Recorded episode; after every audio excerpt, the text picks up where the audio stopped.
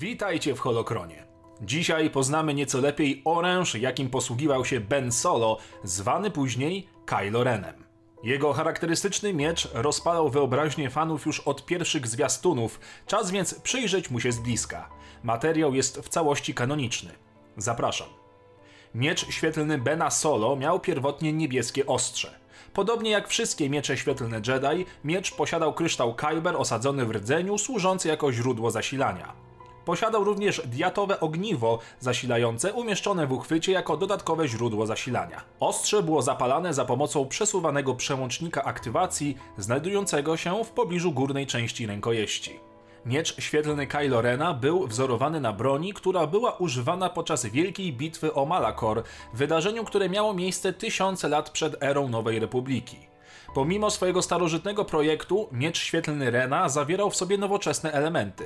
Charakterystyczne, niestabilne ostrze nie było jednak zabiegiem celowym. Stan miecza oddaje brak umiejętności Kylo Rena w poprawnej budowie broni świetlnej. Miecz został do tego wszystkiego zbudowany na bazie niebezpiecznie wadliwego kryształu. To z kolei wymogło posiadanie dwóch dodatkowych bocznych otworów wentylacyjnych, aby zapobiec przeciążeniu pękniętego kryształu. Aktywatory służyły do rozdzielenia czerwono-żółtego strumienia plazmy na trzy kanały, tworząc niejako kolce, które pojawiały się po zapłonie głównego ostrza. Z czasem umiejętności Kylo Rena były na tyle wysokie, że mógł on naprawić swój miecz, nie zdecydował się jednak na to, pozostawiając go takim jaki jest. Dodatkowo częściowo odsłonięte wnętrze broni pozwalało na łatwe modyfikacje. Czas na odrobinę historii samego miecza.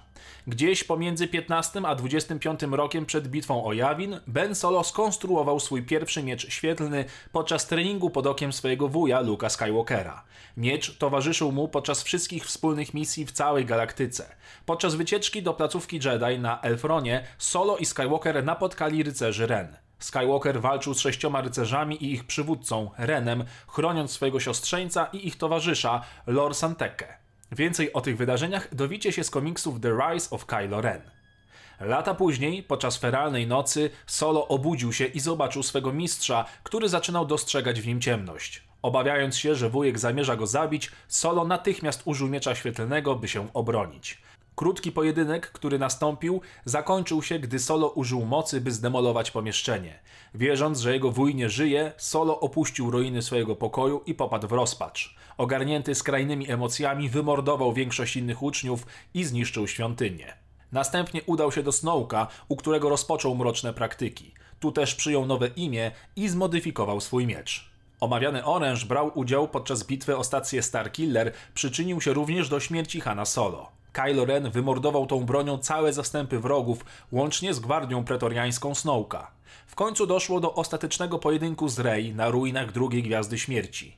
Miecz symbolicznie trafia w odmęty oceanów na Kevbir. Czy miecz jeszcze się odnajdzie? Czy przepadł na zawsze? Tego póki co nie wiemy. Na koniec mała ciekawostka.